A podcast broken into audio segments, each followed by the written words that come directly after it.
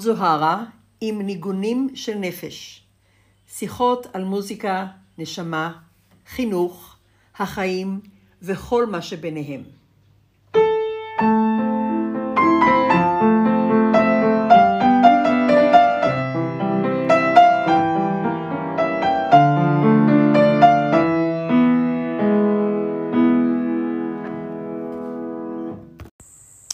שלום וברוכים הבאים.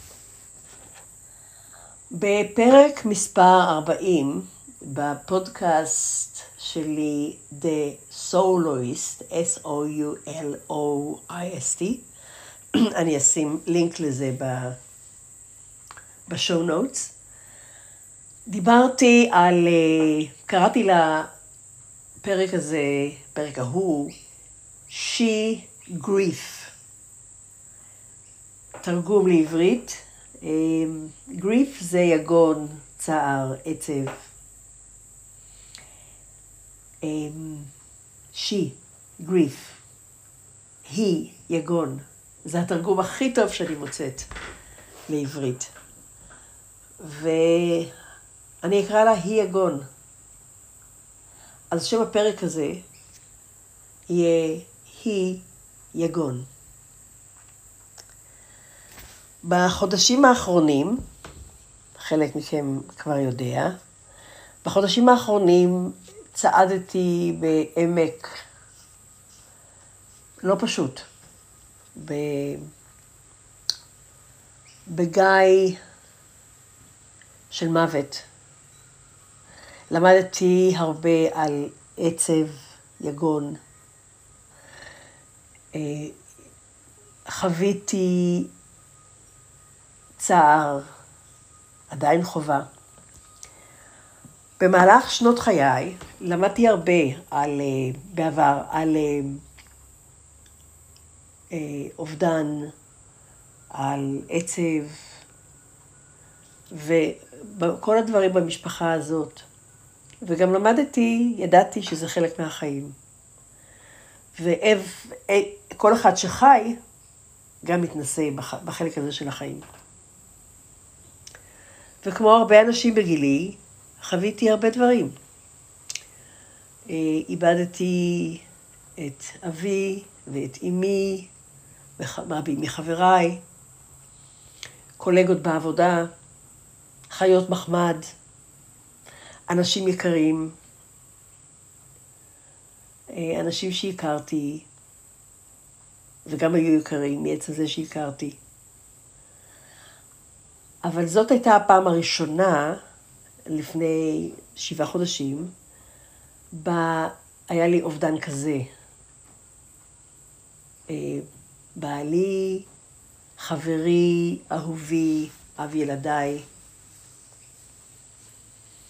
יורם, נפטר אחרי כמעט 48 שנים של יחד. זה היה הפעם הראשונה זה היה שונה מהכל. ובתור שכזה הוא יצר אה, מגוון עצום של הוויה חדשה, של התנסויות חדשות. מאז שזה קרה, וגם היום, אני מנסה לא לשים את זה בקופסאות, בתיבות של אה, רע, טוב, עצוב, מרגש, מלמד. לחוות אובדן כזה זה לחוות מגוון עצום ועשיר וכואב של אה, חוויות רגשיות, של רגשות. כל כך הרבה רגשות קיימים במקום הזה. וכדי להישאר אותנטית, ככל שאפשר, ההתנסות הזאת מזמינה אותי לחוות כל דבר בהרבה יותר עומק. הרבה הרבה יותר עומק. במובן מסוים, היגון נעשה ישות בפני עצמה.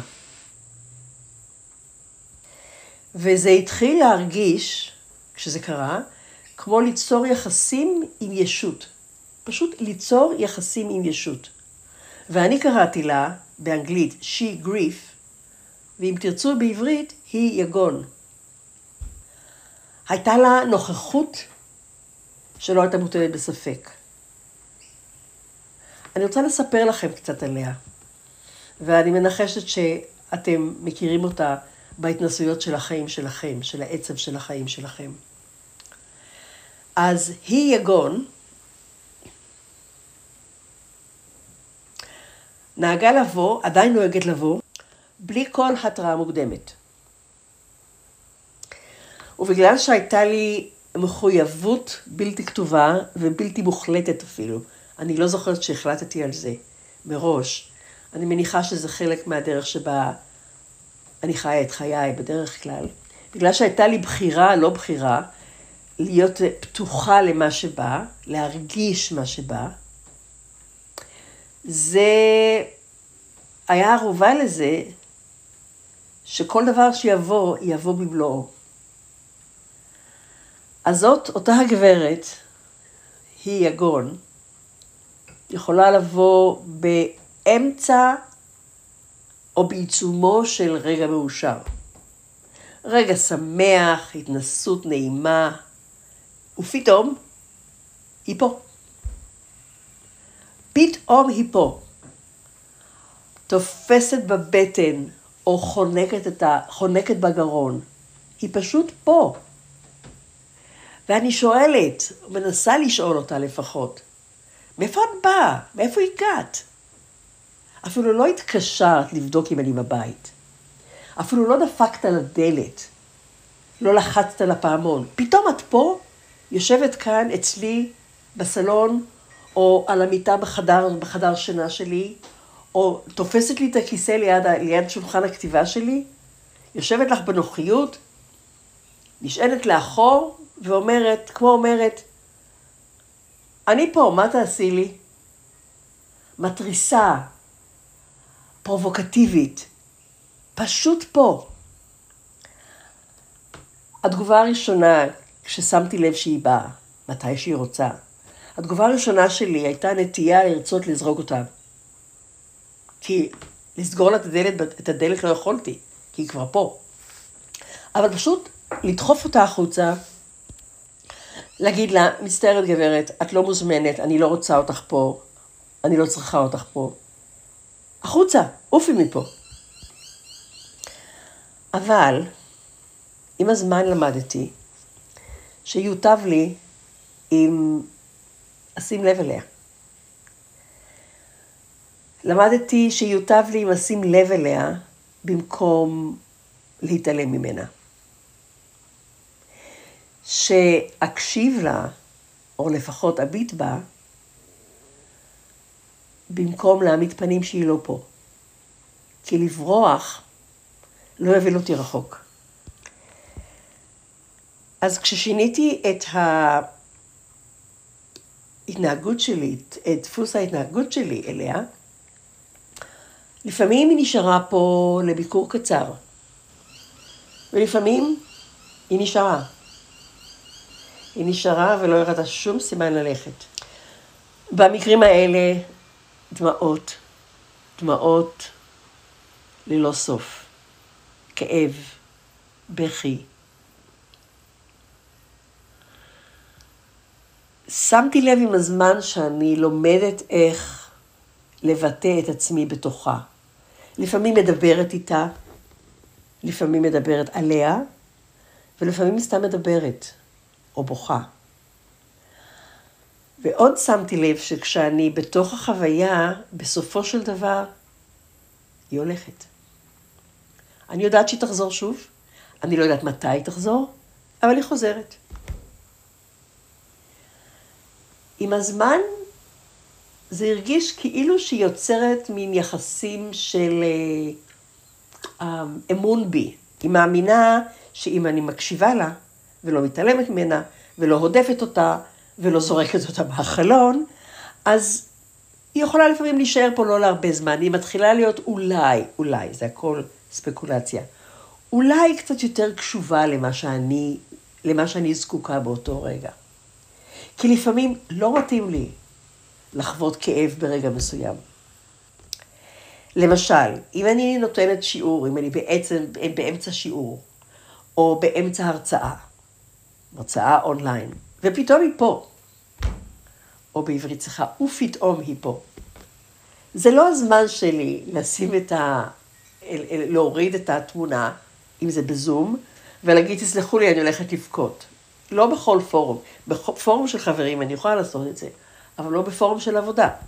במקומות האלה, כשאני מרגישה שהיא עומדת לבוא, יש לי כאילו כמו רמז, רמז פנימי, שאני מבטיחה לה שלא תבוא עכשיו, אבל אני מבטיחה שכשאני אסיים את ההרצאה, או אני אסיים את הסמינר, או את הוובינר, או את הקורס, אני מבטיחה שאני הולכת להקדיש לה את הזמן שהיא מבקשת. ולפעמים קורה שאני אסיים הרצאה, ואני ארגיש, אוי, אני בעצם לא עצובה עכשיו. משהו אומר לי, את, את זוכרת שאת הבטחת לה? אז תקיימי ותראי מה קורה. ולפעמים אני פשוט הולכת לחדרי, מסדרת לעצמי קצת אווירה שקטה, עוצמת עיניים, מדברת איתה ואומרת, אם את מרגישה שאת חייבת עכשיו לבוא, אני פה בהקשבה. ולפעמים אני כאילו שומעת אותה אומרת, את יודעת מה, תעשי לך היום יום בסוטו, לא צריך היום לדבר, נדבר פעם אחרת. אני יכולה כמעט לשמוע שחלק מכם אומרים, מה קרה לאישה הזאת לזוהרה? כן, אני יודעת, אני מכירה לפעמים את התגובות האלה, אבל אני יכולה לספר לכם ולחלוק איתכם רק את האמת שלי. לא מכירה את האמת האחרת, רק את האמת שלי. והאותנטיות חשובה לי. אז למה אני מספרת לכם את כל זה? כי זאת הפעם הראשונה שאני חווה את החוויות האלה. זאת הפעם הראשונה, כשיורם שלי נפטר, שחוויתי אובדן כל כך גדול וכל כך כואב. היה לי, היה לנו, את הכבוד הבלתי ניתן לתיאור למי שלא עבר את זה, להיות עם, עם האיש שלי את כל הדרך עד, עד לסוף, עד לסוף החיים.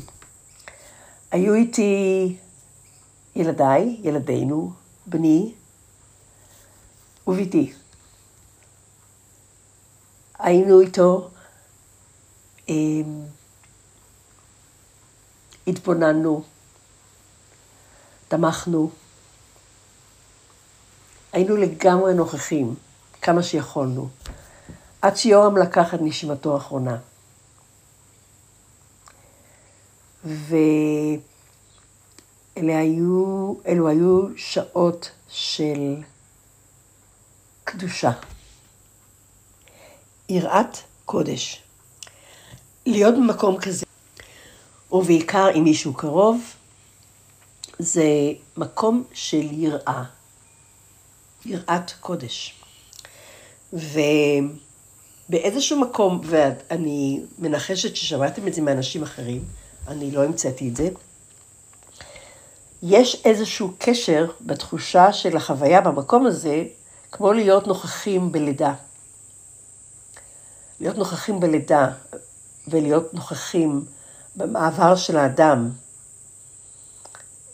אל סוף חייו, של, מסוף החיים למימד אחר, יש משהו מזכיר בזה. אני זוכרת שלפני הרבה שנים הקשבתי להרצאה של איזבל איינדה, היא סיפרה על, אה, אולי זאת הייתה הפעם הראשונה ששמעתי על זה. היא סיפרה בהרצאה הזאת על uh, החוויה של הפרידה מבתה פאולה, ואמרה אז, אתם יודעים, להיות בחדר כשפאולה מתה, היה ממש אותו הדבר, כמו להיות בחדר כשפאולה הביאה תינוק לעולם. ולפני כמה חודשים, כשיורם שלי נפטר, הבנתי למה היא אומרת, על מה היא מדברת. אני הייתי נוכחת במקרים או במיטות של אנשים גם לפני כן, זאת הפעם הראשונה שזה היה בן אדם כל כך קרוב. הכי קרוב שאפשר.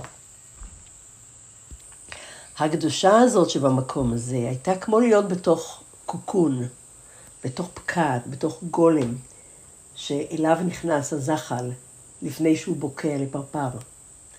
ובתוך הגולם הזה של הפרפר, אני מנחשת שישנם שם חוקים בפני עצמם. אתה לא יכול אה, למהר אותם, לזרז אותם, ובוודאי לא לשנות אותם.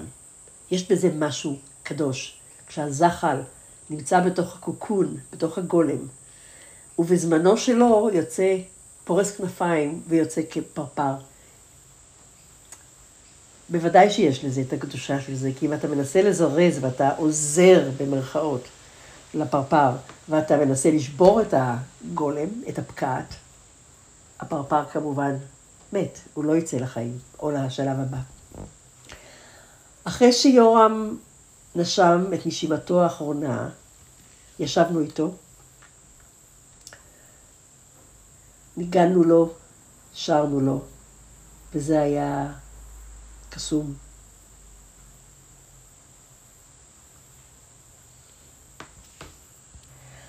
אני יודעת שהעובדה שיכולנו לעשות את זה, כי בכל אה, תרבות או בכל ארץ או בכל מקום, לכל מקום יש את החוקים שלו, העובדה שיכולנו לעשות את זה נתנה לנו את הכלים והיכולת להיות נוכחים במסע המתמשך הזה שלו, שהיה קיים בזמן, בזמן שהוא מת, בזמן ה-dying process, וגם בזמן המוות וגם אחריו, בשעות של אחרי המוות. מחר יהיו שבעה חודשים למותו של יורם.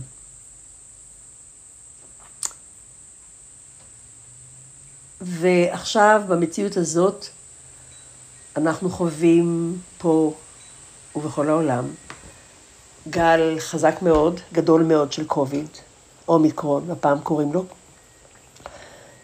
שהיא מייצר אה, טראומה קולקטיבית אובדן קולקטיבי.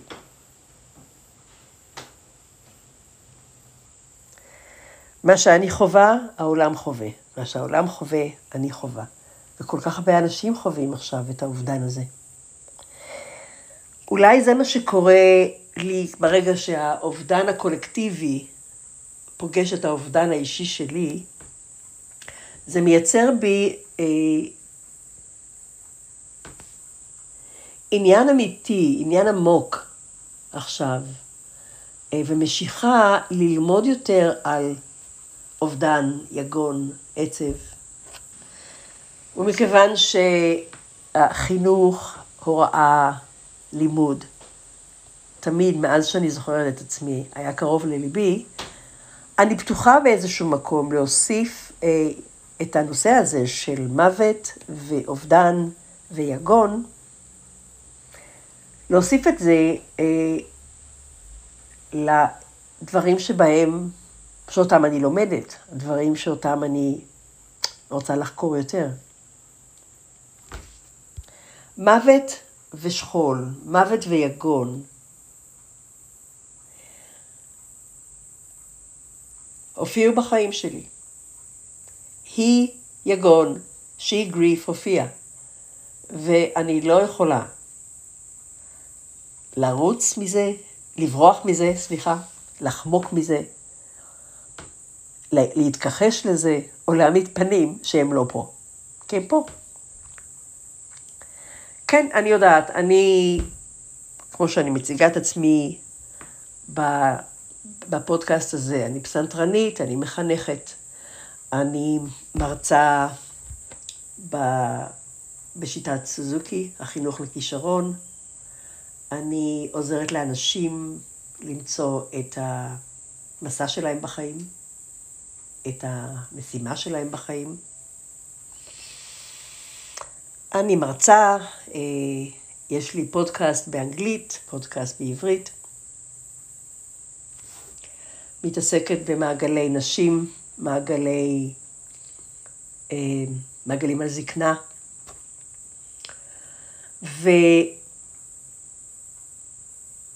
וברור לי לגמרי שמאז שיורם שלי נפטר, הנושא של מוות ויגון נשזרים, נהרגים באלף, בתוך החיים שלי. במקום לשים דברים במגירות, זאת מגירה של הפסנתרנות, של המוזיקה, וזה של החינוך, וזה של הפודקאסט, וזה של ה... כך וכך, במקום זה, אני פשוט נותנת לכל הנושאים האלה ל... להיות גלומים בתוך החיים שלי, שזורים בתוך החיים שלי.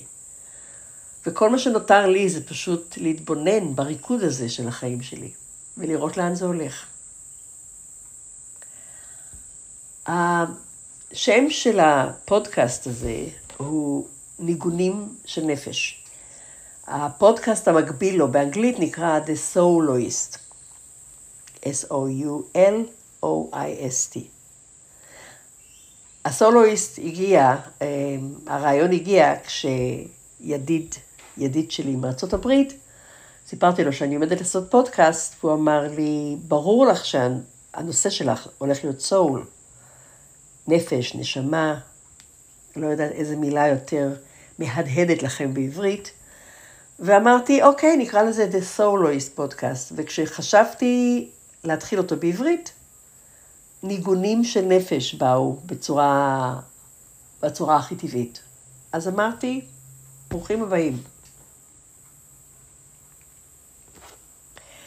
אז בפודקאסט הזה אני מדברת על נפש, על מוזיקה, על החיים, חינוך, ועל הרבה דברים ביניהם.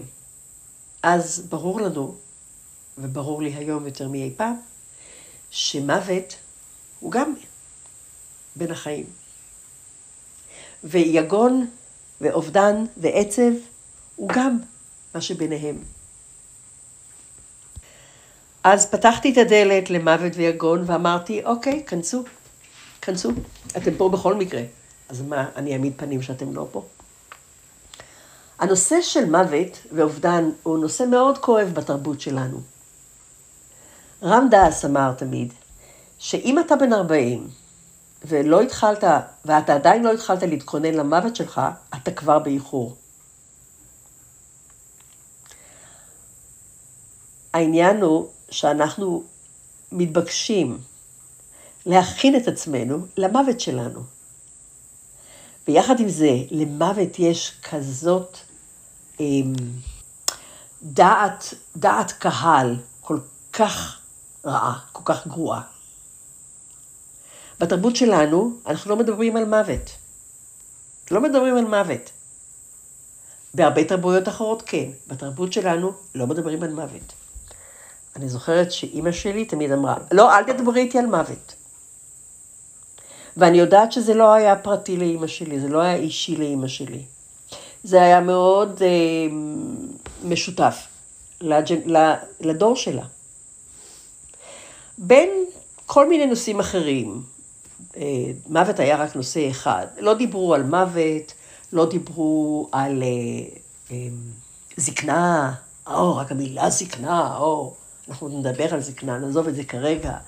אה, לא דיברו על להיות עני, לא מדברים על להיות לא מצליח, להיכשל.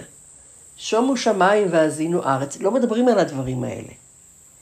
יש כל כך הרבה סודות, לא מדברים על הדברים האלה. או בוא נאמר, כל כך הרבה נושאים הפכו לסודות. ומזווית מזווית ראייה של תרבות אני יכולה להבין מאיפה זה בא. אני יכולה להבין למה בתרבות שלנו הנושא הזה הוא טאבו. לא מדברים, לא מדברים. רק לא לדבר על זה. וזה חבל, כי הבשורות הן שכולנו נמות. כל אחד מאיתנו ימות. אנחנו יודעים את זה? כולנו יודעים את זה? אני בטוחה שעניתם כן. אנחנו לא יודעים מתי, ואנחנו לא יודעים איך. אבל כולנו נמות.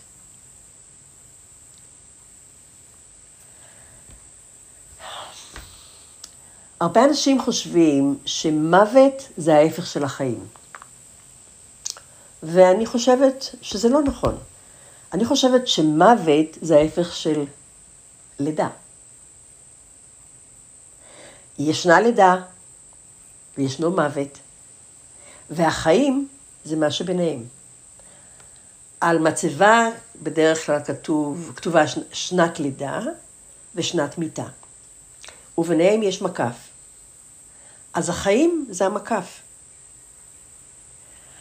המקף הזה, איך אנחנו חווים את המקף, מה אנחנו מכניסים למקף, מה אנחנו מוסיפים לו, איך אנחנו מגיבים לו. זהו, זה המקף. עכשיו, אני לא אומרת שזה רק המקף כדי לה, להמעיט בחשיבות או בערך של החיים, אבל אין לנו מושג מה יהיה האורך של המקף או מה יהיה העובי שלו. אבל אנחנו יכולים להסתכל על המקף. בואו נסתכל על המקף. ואני מאמינה, בניסיון שלי, שאם אנחנו רוצים להעמיק את המקף, לקשט אותו, איך שתרצו להסתכל על זה, אנחנו רוצים לכלול את המושג של המוות בתוך המקף. כי כשאנחנו עושים את זה, אנחנו זוכים לחוות את החיים ממקום יותר עמוק, ממקום יותר אמיתי. אז לדעת, אני זוכרת שהרבה שנים הסתכלתי על החיים, ואמרתי ככה, אני רוצה להסתכל, לחיות כל יום כאילו שזה היום האחרון בחיי. ובאותו זמן אני גם רוצה לחיות כל רגע כאילו שאני אף פעם לא אמות. לדעת ששום דבר לא יימשך כל הזמן, ולדעת ששום דבר הוא לא מובן מאליו בעצם. עכשיו, אחרי שאיבדתי את האיש שלי, אני מתבוננת באפשרות גם ל... להמליץ, לא בא לי מילה יותר טובה, אתם יכולים להחליף את המילה בכל מילה אחרת שנראית לכם, להמליץ לחבריי ומקורביי, או לאנשים שאני מדברת איתם, להתכונן כמה שאפשר גם למוות, לפרידה, מהבן אדם שהכי קרוב אליהם, או מבן אדם שקרוב אליהם, כי גם זה בלתי נמנע. במקרים מאוד מאוד נדירים, אנשים קרובים מתים ביחד. בדרך כלל זה לא מומלץ, אם אפשר לבחור בזה. אז מכיוון שאנחנו לא מתים ביחד, אם אתה בזוג, אחד, אחד, אחד מכם ימות, והשני יחיה עם האובדן של זה. זאת אומרת שגם ברכיב של יגון, של צער, של אובדן, גם הוא מזמין לאיזשהו עומק. לא בחרנו בו, לא. אם הייתי יכולה כרגע, הייתי מחזירה את יורם שלי לחיים. כל מיני דברים אנחנו שומעים וקוראים על לב שבור. אנשים אומרים דברים כמו, אה, הרבה נאמר על לב שבור. אה, למשל, מה שאני כרגע יכולה לזכור זה במקום שהלב נשבר נכנס יותר אור. או לב שבור מקרב אותנו יותר אל הבורא. או לב שבור יוצר אה, קשת, פריזמה של אה, הרבה, הר, הרבה צבעים, לא רק שחור. ואולי אפילו את, אתה, אתם, מתחילים בעצמכם, או אולי עשיתם את זה קודם, להתעניין קצת יותר במושג של המוות והאובדן. אתם מוזמנים לכתוב לי, לשלוח לי אימייל, או לשלוח לי דרך הדף שלי בפייסבוק, או דרך מסנג'ר, אה, או אפילו רק אה, לשלוח לי דרך ה-voicemail שתראו את ה... שוב, תראו את הלינק בשואו נוטס של, של הפודקאסט. מוזמנים לשתף בחוויה שלכם, וגם תמיד לציין אם אתם רוצים שאני אכלול את הסיפור שלכם באחד מהפרקים הבאים. עכשיו, איך אנשים, או איך אנחנו, מגיבים למוות? איך אנחנו מגיבים לשכול, לאבל של בן אדם? אם זה חבר קרוב או אם זה מישהו שאנחנו מכירים. וישנם כל מיני דברים שאנחנו אומרים לאנשים, כשאנחנו באים למשל לנחם אבלים. בתרבות שלנו ישנה השבעה, שזה מנהג מדהים. אה, אנחנו באים לנחם את האבל או את האבלים, ויש לנו סט של אה, מילים שאנחנו אומרים. או לפעמים אנחנו באים אחר כך, או לפעמים אנחנו פוגשים ברחוב מישהו שמספר לנו, שלא ידענו אפילו, על, על מוות, על אובדן של בן אדם קרוב אליו. עכשיו, זה מאוד, אה, מאוד שכיח שננסה להציע עזרה, כי בעצם אנחנו רוצים לעשות משהו כדי לעזור. האמת היא שאנשים אה, מוצאים את זה, מוצאים את זה קשה, אנשים מתקשים אה, לחוות, או לח, לא לחוות, סליחה, לחזות. לחזות בכאב, או באבל, או בעצב של מישהו אחר, זה קשה. זה קשה כי זה פוגש את האדם שרואה את זה, פוגש אותו במקום שהוא לפעמים אפילו כנראה לא מודע לו. אז אנשים יגידו דברים אה, שממש לא עוזרים, זאת האמת. ואני יודעת שהם באים ממקום טוב, אבל עדיין.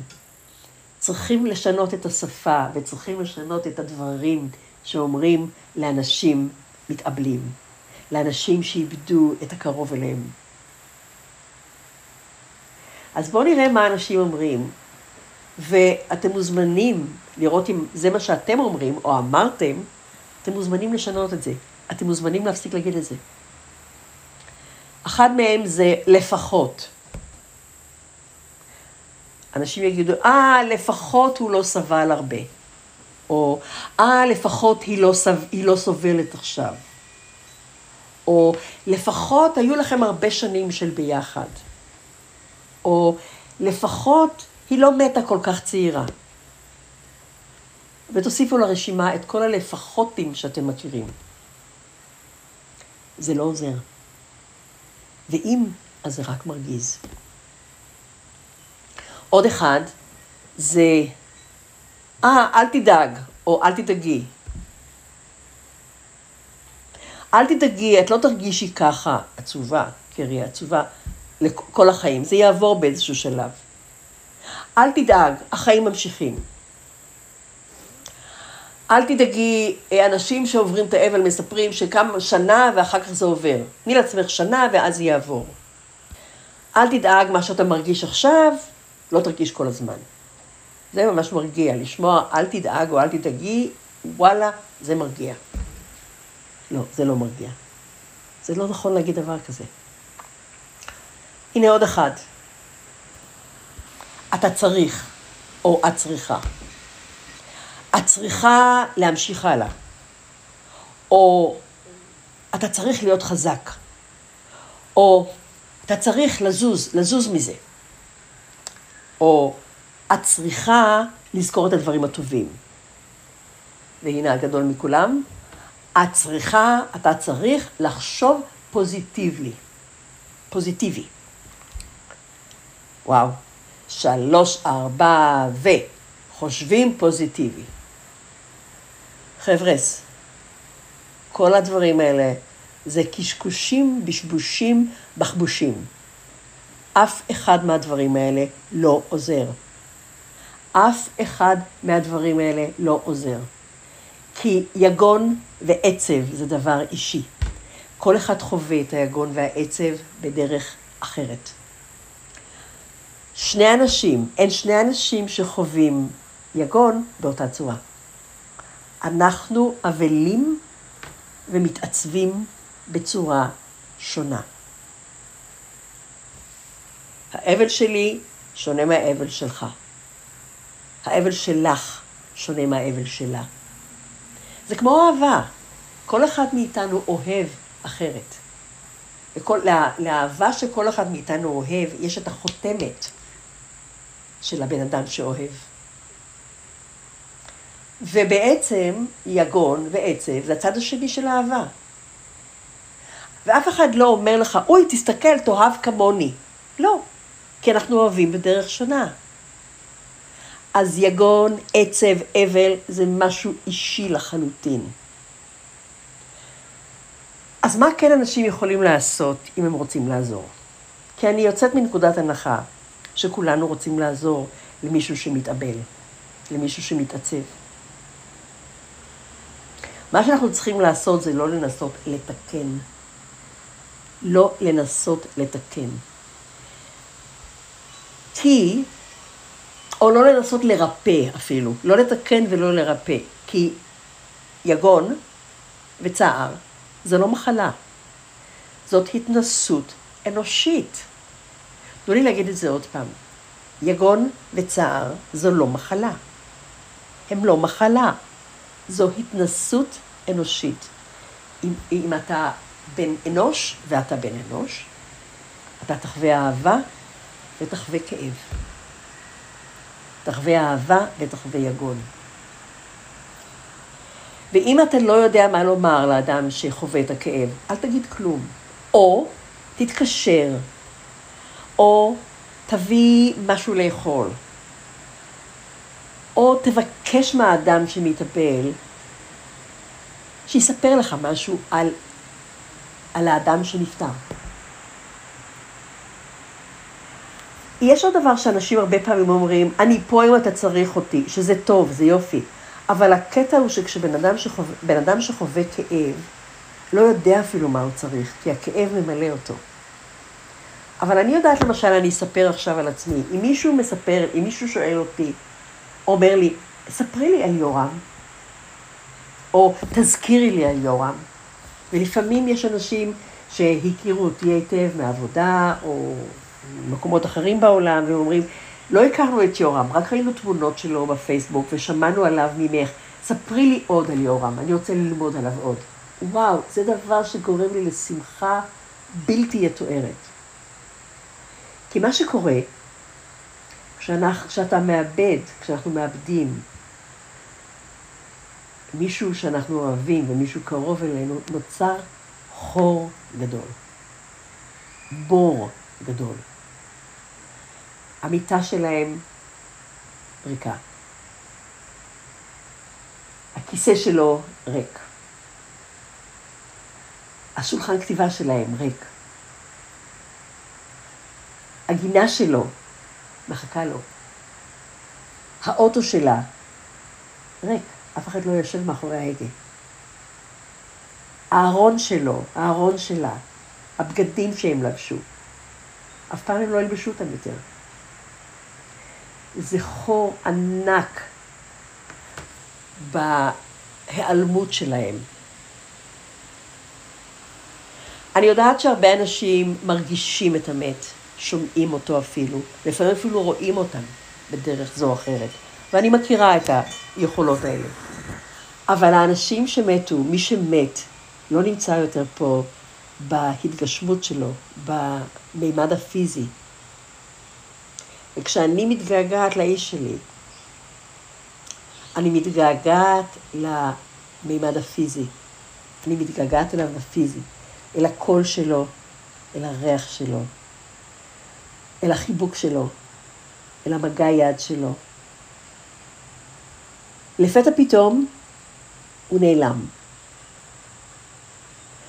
עכשיו, גם כשמוות לוקח זמן, גם שיש תהליך גסיסה ארוך, גם כשאתה יודע שמי שאתה אוהב עומד למות, עדיין אתה לא, לא יכול להיות מוכן לזה.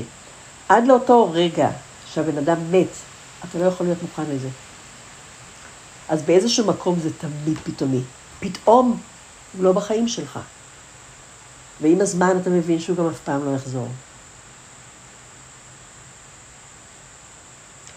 אז כשאנשים מדברים על, זה, על, על מי שמת, הם מביאים אותו בחזרה לחיים.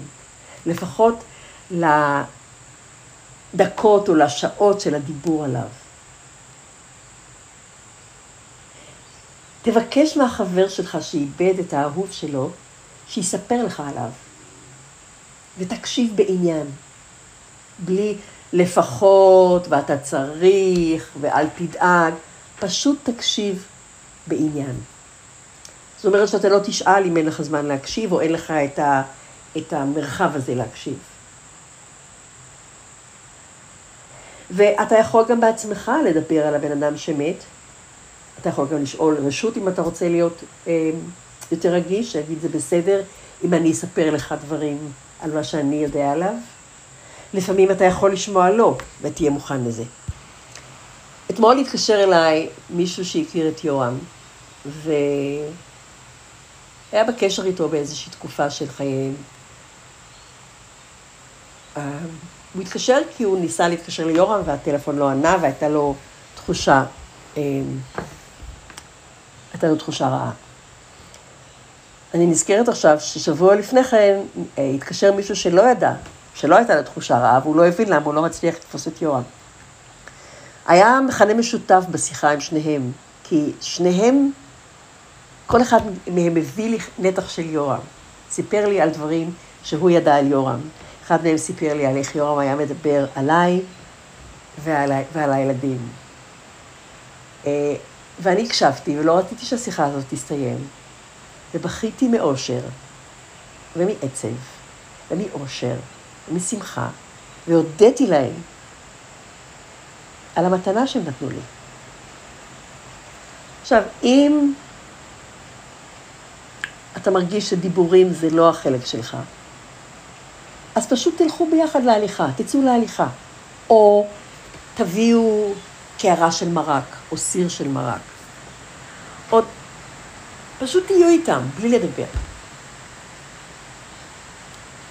כשהאיש שלי מת, הייתי מאוד מלאת הערכה ותודה לאנשים שפשוט באו והביאו אוכל. השאירו לי לפעמים אוכל על מפתן הדלת, שלחו פרחים, שלחו פירות וירקות, שלחו איגרות, um, מכתבים וכו'. אז אני חושבת שיש לנו הרבה, לכולנו, ללמוד על איך להתכונן למוות שלנו, איך להתחיל לקחת בחשבון שאנחנו נאבד, אם לא איבדנו כבר, אנשים קרובים אלינו. ואל יפול רוחכם, גם אם עשיתם תוכנית איך לעבור את האובדן של מישהו, יש סיכוי סביר שלא, זה לא יעבוד ככה, אבל לא חשוב. זה מה שאתם מכניסים למערכת שלכם. ההתכווננות, ההתכוננות, הידיעה שאנחנו מתים. אנחנו נמות יום אחד. האהוב שלנו ימות יום אחד. אז מה שאנחנו יכולים באמת לעשות זה זה, וגם להכניס לתוך התרבות שלנו את היכולת לתמוך, לדבר על מוות. מה, מה לומר לבן אדם שאיבד את, ה, את האהוב עליו וכו'. אתם מוזמנים לכתוב לי, כמו שאמרתי, אתם מוזמנים אה, לספר את הסיפור שלכם, כל מה שעולה לכם. או מה שמאתגר אתכם בנושא הזה. תודה לכולכם על ההודעות שאתם שולחים. הן מחממות את הלב. מרים כותבת, זוהר היקרה, תודה מקרב לב על פודקאסט שנכנס ישר לנשמה. רק לשמוע את קולך כבר מכניס אותי למצב אחר בתוך ליבי. אני מקשיבה בשמחה, בלב פתוח, וחוזרת להקשיב שוב ושוב. הנושאים שאת מדברת עליהם חשובים לי. יש לפעמים כאלה שאני בורחת מהם, אבל ההזמנה שלך להסתכל, להתבונן, מרגישים כל כך אמיתיים. תודה לך. תודה לך. ותודה לך, מרים. הפידבק הזה חשוב מאוד. בכלל, כל פידבק שאתם שולחים חשוב לי מאוד. תודה. אם תרצו לעזור, אנא שתפו את הפודקאסט עם אנשים שאתם חושבים שזה יכול לעניין אותם. אה, תעשו subscribe לפודקאסט בכל מקום שבו אתם מקשיבים. אה, אם יש לכם עוד דקה זמן והתחשק לכם ללחוץ על כוכבים ולהוסיף קומנט, זה יעזור לי מאוד להשאיר את הפודקאסט בחיים. מסתבר שפודקאסטים שלא מתייחסים אליהם, לא עושים להם קומנטס ולא כותבים ולא שמים להם את הכוכבים, בעצם יורדים לתחתית הרשימה עד שנעלמים בחלל האתרי. אז אשמח מאוד אם תוכלו להישאר לי, אם תוכלו לעזור לי להישאר בחיים מבחינה פודקאסטית. המון תודה.